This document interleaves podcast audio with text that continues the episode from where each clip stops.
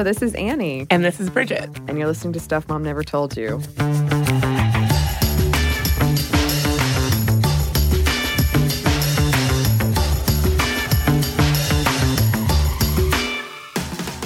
This is part two of our fanfiction extravaganza because, surprise, surprise, we were very excited to talk about fanfiction. If you haven't caught the first episode, go check it out. It was kind of more of a primer, the history, what is this fanfiction thing? And in this episode, we're going to look more into why it's mostly women writing fanfiction and slash. Yeah, I was pretty surprised. I had no idea there were so many ins and outs to fanfiction. I thought it was going to be something that was sort of a quick overview, but when you actually look at the history, there's so much going on and it's so gendered. After part one of this episode aired, I was having a conversation with a friend and I was like, oh, we were talking about fan fiction. And he said, oh, isn't that a bunch of weirdos writing stories where Harry Potter and Gandalf have sex with each other? And I was able to say, no, that is a common fan fiction misconception. So I was pretty proud of how useful the information about fan fiction turned out to be in my own life. I'm proud too, Bridget. Good for you, standing up for fan fiction. But yeah, let's dive right in, shall we? Let's do it. Yes, fanfic fear. That's what we're going to talk about. And it does largely seem to do with our anxieties around women and sexuality and male anxieties about women in their fandom. Surprise, surprise. That's never come up here on the show. No, never, never. And this fear of feminine media goes way back, too. Take this quote from a pastor from 1864. I have seen a young lady with her table loaded with volumes loaded of fictitious trash, pouring day after day and night after night over highly wrought scenes and skillfully portrayed pictures of romance until her cheeks grew pale, her eyes became wild and reckless, and her mind wandered and was lost. The light of intelligence passed behind a cloud, and her soul was forever benighted. She was insane, incurably insane from reading novels. Is he describing you? Is that what you look like when you read fan fiction? So I am a vampire. I wasn't planning on admitting it. Anne Rice is out to get me. Anne Rice is right to be hunting you down. Wait, is she behind you? That's why I was so nervous before. Oh, no. I hope she doesn't listen to the show. She's going to come. She's going to come. I'm a vampire, though. Anyway, according to a survey from the fanfic site AO3 that we mentioned earlier, an overwhelming majority of fanfiction is written by people who identify as women. More identify as genderqueer at 6% than male at 4%, and only 38% identify as heterosexual. When AO3 was first coded, it marked the biggest majority female independent coding project ever. Wow. Mm-hmm. As to age demographics, to go back to that whole horny teenagers are the only ones writing this, that's not true. It depends on which site you look at, but it probably skews slightly older than you'd guess, like college-aged outside of Wattpad, which we talked about earlier. See, this doesn't actually surprise me at all because I've often found that anything that involves sort of people-powered media, whether it's, YouTube or independent content creation, those spaces tend to be heavily dominated by non-heterosexual men. So with women, queer folks, non-binary folks, folks of color, marginalized people really can find their voices in these alternative sources of, creativity and media. Yeah. I am kind of curious. I wonder how common it is for perhaps men to pretend to be women writing fan fiction or choose a name that maybe you couldn't get a sense of whether or not they were male or female. But sort of like how in the video game world, a lot of female gamers, including myself, would choose a masculine sounding name. Hopefully that people would leave us alone. I wonder, I'm just curious if there's kind of an embarrassment or maybe even male fanfiction writers feel like they'd be more accepted. What was your fanfiction handle? It was Winded, WYNDED. What is that? Where did that come from? What's the origin of that? Oh, gosh, it's actually a really embarrassing story. You don't have to tell it. We can tell it off air. You can still look it up. It does exist, but there's nothing there. I deleted everything, unfortunately. I kind of wish there was something there for you. Maybe if I find them, I'll repost. God, this is so silly. Once I snuck onto the hometown I grew up in, had a really fancy neighborhood, really fancy, well-known. And I was just kind of curious about what went down in there. So when I was 8 or 9, I snuck in and I was looking around and these police roll up and they had a bunch of big dogs. Really scared me. And also, I'm a young kid. It's police. and they asked me what my name was, and I panicked, and I said, August Wind? Do you believe it? Was it August? Was it August? Tell me it was a windy night in August. Like, it was August. George Glass.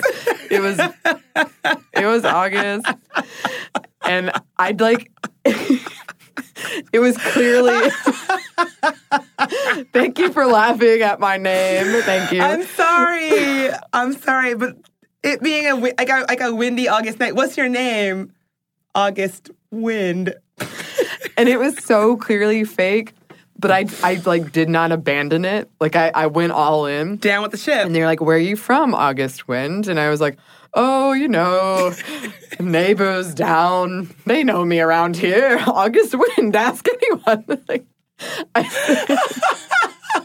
I'm so glad I asked. But then I turned it into like a pun, a play on winded, because I was an emo teenager and I was tired and I was winded. But also, I was staying with my roots of my bad fake name that I made up when questioned. That's such a good story. Yeah, it wasn't one of my better fake names, but... I gave a swing and a miss, as they say. Away from my embarrassing pen names. But first, we're going to take a quick break for a word from our sponsor.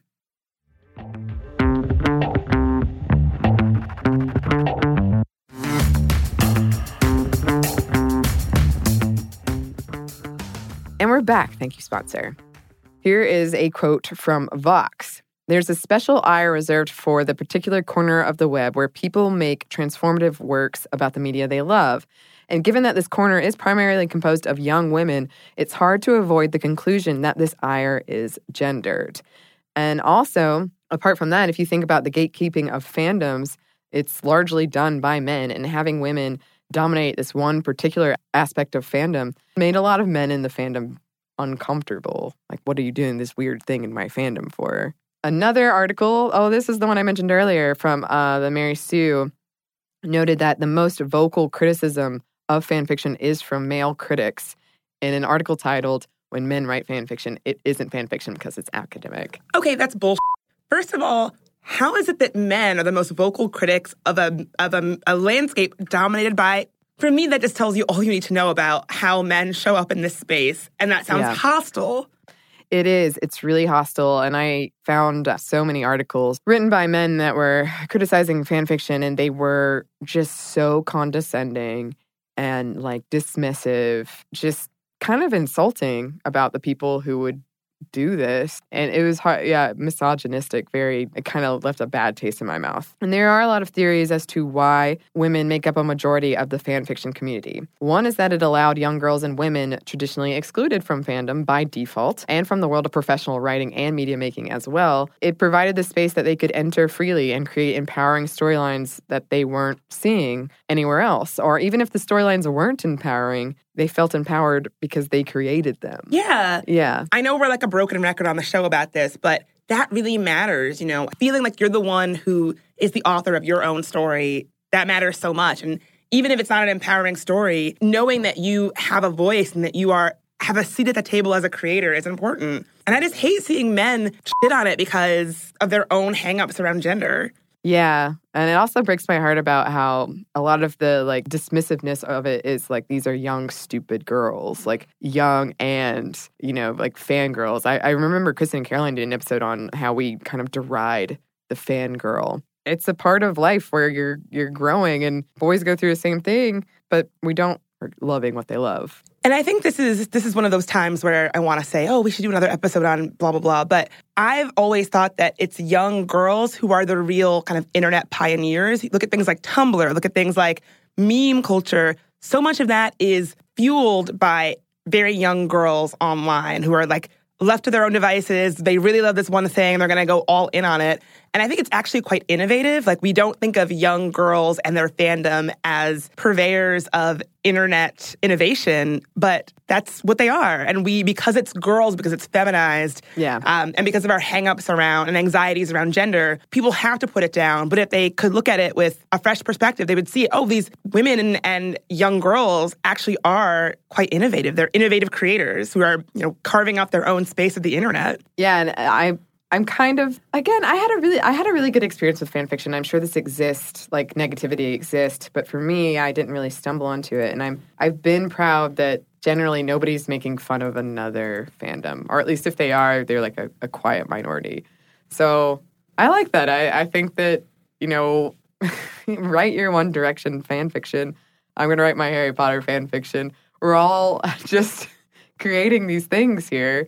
And I like that that kind of judgment isn't there as much as you see with the male-dominated parts of fandom. Writing fan fiction may also give women that sense of community that we've talked so much about, which is even more important, research suggests, for lesbian and queer girls who wrote or found role models in slash fiction at times when they felt isolated. Elizabeth Minkle wrote in The New Statesman, "My preferred explanation," and she's talking about why fanfiction is sort of dominated by women, "is the idea that a vast majority of what we watch is from the male perspective, authored, directed, and filmed by men, and mostly straight white men at that.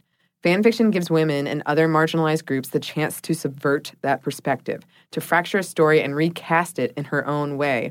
It often feels as if there isn't much space for difference in the dominant cultural narratives. In fandom, by design, there's space for it."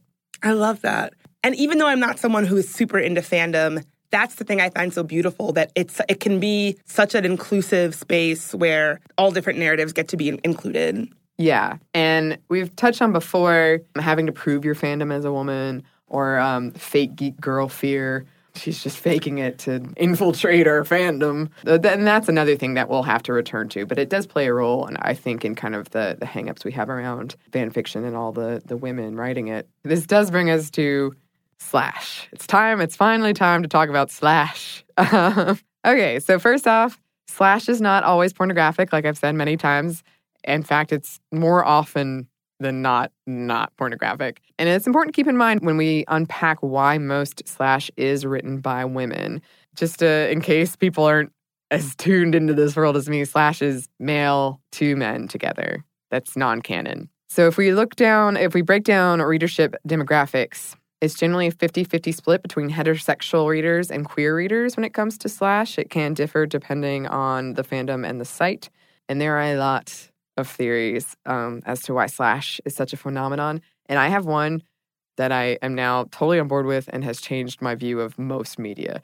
For a while, personally, I had a theory it was because most well-developed characters we consume are male. Female options are limited. So most relationships we're seeing on screen are between two dudes. I think every buddy cop movie, or Kirk and Spock. So we're taking what we see and expounding upon it. Another idea I read that, in particular, in Japanese fan fiction, a slash might be preferred because it removes the pressures of marriage and that little line item we call pregnancy. No matter where you are, the female body is inherently political, and it comes with all of this invisible baggage that male bodies don't. And we could do a whole thing about slash in Asia. In Japan, where manga-based slash is called yaoi, the romance between two male characters usually still fits into the traditional, often regressive, masculine-feminine pairing. There's a pretty clear, like, this one was meant to be the masculine one, this one's meant to be the feminine one. It's pretty widely seen as a way for women to express their sexuality and desire and to experience the emotional aspects of relationships.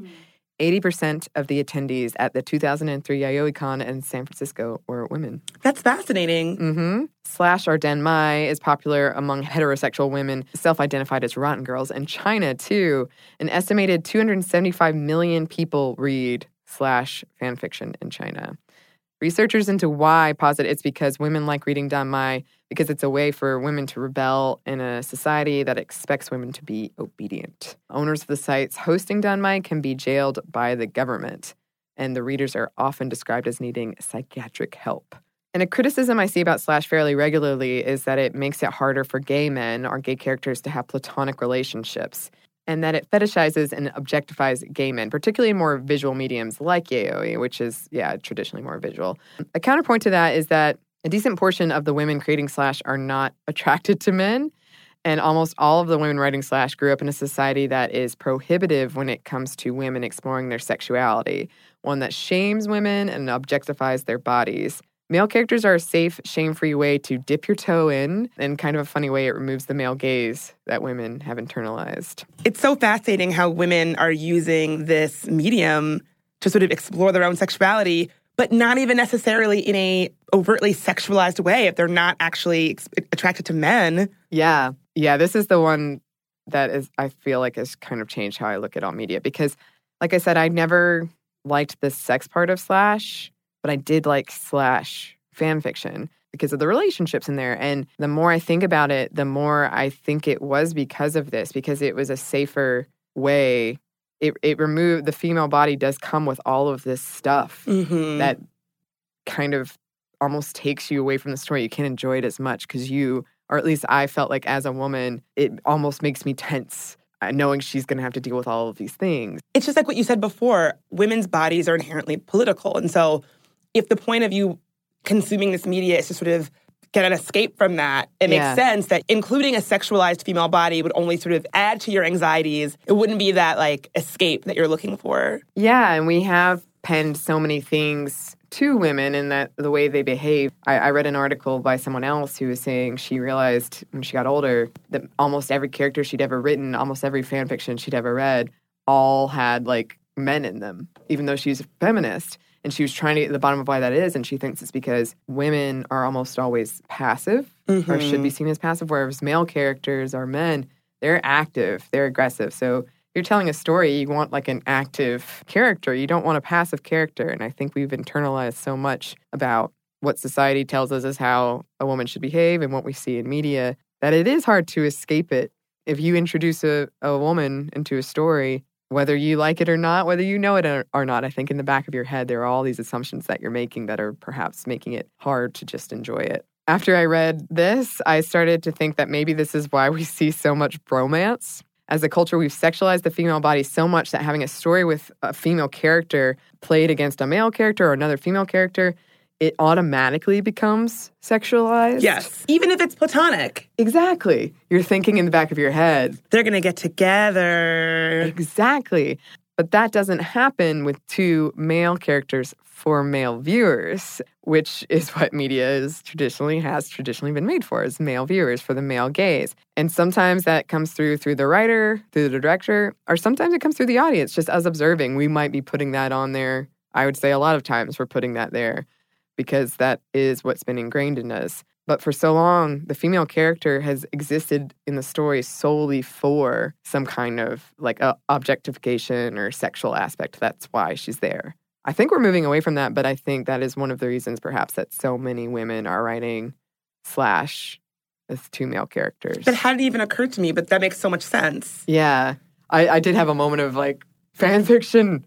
You're changing my view on the world. Everything's making sense now. Over at the Hi-Hat, Melissa writes that Slash gives the author the chance to, quote, have the freedom of being male in their female bodies. I do think there is more freedom in the male body, I would say. And also, young straight men have a plethora of mainstream accepted media to help them explore their sexuality. Definitely. They have an abundance. Yes. Oh, yeah. Slash challenges gender norms, masculinity, femininity. I'm not sure the same fear would exist around male-authored femme slash. If it were men writing sex between two women, I'm pretty sure we would just be like, oh, men, you know, just doing man thing. Yeah. Yeah. And a side note, in the article I was reading about the fear of fan fiction from Vox, they specifically call out the fact that despite having an all-male creative team, Captain America, the Winter Soldier, which is one of my favorites, is popularly read and turned into a homoerotic love story between the two men by young women. Which, as someone who dresses up as the Winter Soldier at conventions and sees this all the time for some reason in my Pinterest feed, I really appreciated it. When I read that, I was like, yep, I hadn't thought about it, but yes. We're going to take a quick break for a word from our sponsor.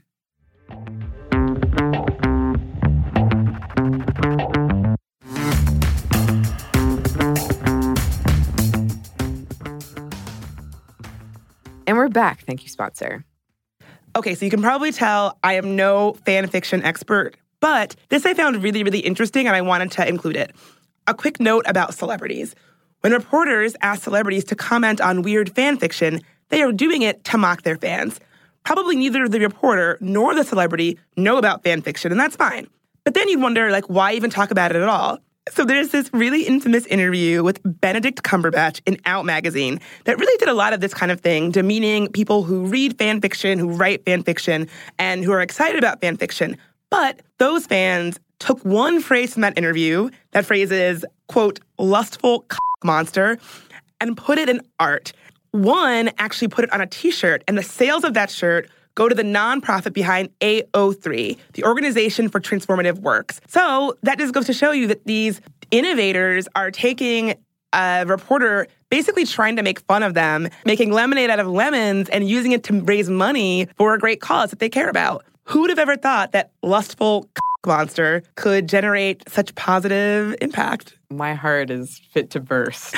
Fit to burst. Do you own a lustful You should. If you had it, you would be wearing it today. I didn't know this existed, but now I really want one. And another show I mentioned before, Supernatural, did a whole episode on fan fiction that's really difficult to explain without having the foundation of what that show is. But basically, the main characters have a cult following and stumble upon a high school that's putting on a musical about their lives. And this musical is almost exclusively put together by young women. It's pretty great because the two main characters of that show are pretty, like, macho dudes, and then they stumble upon these young ladies making a musical about their life. And at the end, one of the characters is like, look, I really don't like what you're doing, but I appreciate your right to do it, and you do it well. Oh, yeah. I love that. Yeah, and one of the actors from the show, Misha Collins, he has some really awesome quotes about fan fiction. For instance, when somebody asked him about Slash, because his character, as I mentioned earlier, Castiel and Dean, there's a lot of Slash about them, Destiel. When he was asked about it at a convention, he said, talking about Slash, I think it is a great cultural asset that unites the world and makes it better, which is lovely, which is lovely. Author Danielle Bing spoke that her experience with fan fiction taught her that she wrote about common themes and would write with, quote, urgency, joy, and discipline. When she provided a Buffy the Vampire Slayer fiction as a sample for her previous work when applying for a writing program, she had to explain in her follow-up interview what fan fiction was and why she was drawn to it. It gave her the space to experiment with her voice freely and with characters and universes that she was comfortable with. And she got in and is now a two-time recipient of the Romance Writers of Australia Media Industry Award. So good for her. For all the men who are, like, looking down on it and shitting on it, it's actually changing people's lives. Absolutely. It's just kind of this beautiful democratic thing. We have this industry of published fiction that has a lot of barriers socioeconomically, even having access to education to get the degree that's going to get agents to sign you. Like, there are barriers, but in the world of fan fiction, at its best, and yeah, again, going back to Bink, she says, fan fiction is a more accessible platform for writing and experimentation, and I'm all for it. And so am I. It's made me really, really happy to do this research, and also I really appreciate this world that we've kind of made for ourselves. And Annie, I appreciate this master class in fan fiction. I feel like I could really teach a class now. Believe it or not, I cut a lot of stuff out. I was like, and here's a sample of a crossover. Like, I had a sample for everything. You got to calm down, Annie, or else we'll never leave the studio. Well, I hope that you listeners have enjoyed this as much as we have enjoyed putting it together. And please, if you're comfortable with it, send us some fan fiction that you've written. We're thinking about doing kind of an ongoing series of reading fan fiction, perhaps with some, like, production value. Yeah, we've got a little project idea kicking around. So, yeah. Send us that fanfic. Absolutely. And Bridget and I will jump in the fray. I will read my fan fiction. I might. Okay. I might. We'll see. Okay. I gotta psych yourself up. Yeah, I gotta psych myself up a little bit. Okay. But speaking of asking people to send in their fan fiction, now it is time for some listener mail. Skylar wrote, I wanted to share a small anecdote from my junior prom. We didn't have a specific dress code for prom other than formal attire and to use our brains on what is, quote, appropriate. It was definitely less strict than our school dress code. The administrators were more concerned with alcohol than dress, to their credit. Anyway, there was a group of about 10 guys that chose not to wear shirts under their vest. Somehow that qualified as formal. They were confronted by the chaperones eventually for jumping on and over tables. Come to find out, she went to high school with the Chippendales dancers. Yes. that sounds like it could happen in a fan fiction, honestly. It does. Our next email is from Sarah. Sarah writes, I just listened to your episode on prom, and I thought it was so interesting. It really got me thinking about my own prom experiences. I never thought I would consider my school liberal, but when it comes to prom, it definitely is. We don't have a prom dress code, and two girls or two guys buy the couple's prom ticket all the time because it's cheaper than buying two singles. Listening to the controversies and activism around prom and comparing them to how my school handles the same issue was fascinating. I lit up when you mentioned how you wish you'd worn a suit to prom because that's exactly what I did. I'd worn dresses to every single school dance before my senior prom, but I went on vacation to France a month before prom and impulse bought these fabulous glittery pink saddle shoes. Of course, I had to base my entire prom look around them, my makeup, my jewelry, my manicure, and the vest and tie. My mom completely supported me, although I felt super awkward at first, as can happen when you're defying gender expectations. I got so many compliments. My other friends were complaining about how they couldn't breathe in their dresses, how their strapless bras kept slipping, but I got to be comfortable and stylish. Suits are the way to go, man. Sarah, I'm like living vicariously through you. I wish I'd worn a suit to prom, and I wish I had had pink, sparkly saddle shoes. She sent a picture, and that was a dope outfit. Oh, so good. Sarah, well done. Yes. Well done. Thanks to both of them for writing in. Thanks, as always, to our producers, Dylan Fagan and Kathleen Quillian. We would love to hear from you. Please send those fan fiction, please. Or any other thoughts that you have. Our email is momstuff@howstuffworks.com. You can also find us on Twitter @momstuff and on Instagram @stuffmomnevertoldyou.